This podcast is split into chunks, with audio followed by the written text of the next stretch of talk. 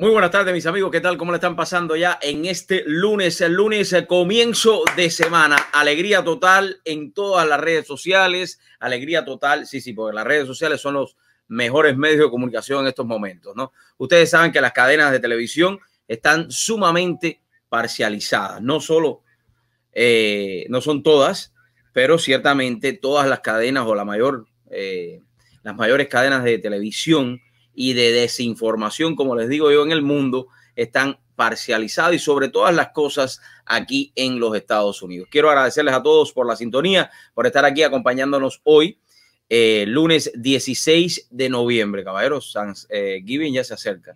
La próxima semana, espero que ya estén preparando sus pavos, espero eh, que estén preparando estas festividades porque creo que es sumamente importante no dejarnos coaccionar Sabemos que la alcaldesa de Chicago ya quiere cerrar Chicago y está queriendo eh, prohibir las festividades tan importantes de eh, Thanksgiving, del Día de Acción de Gracias. Yo creo que eso es una festividad en esta gran nación que no debe ser prohibida y ella realmente es lo que está tratando de hacer, prohibiendo esa festividad. Ya desde hoy les deseo a todos que en estos preparativos, yo sé que muchos viajan en estos tiempos, que tenga mucho sentido común. Sabemos que los casos del virus chino están aumentando en diferentes estados. Hay que tener mucho, mucha precaución. Póngase, eh, lávese bien las manos, mantenga un poco la distancia física.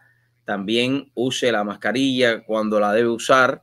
Eh, si está más de seis pies de una persona o menos de seis pies de una persona, debe ponerse eh, la mascarilla, etcétera, etcétera. Creo que eso son cosas de sentido común.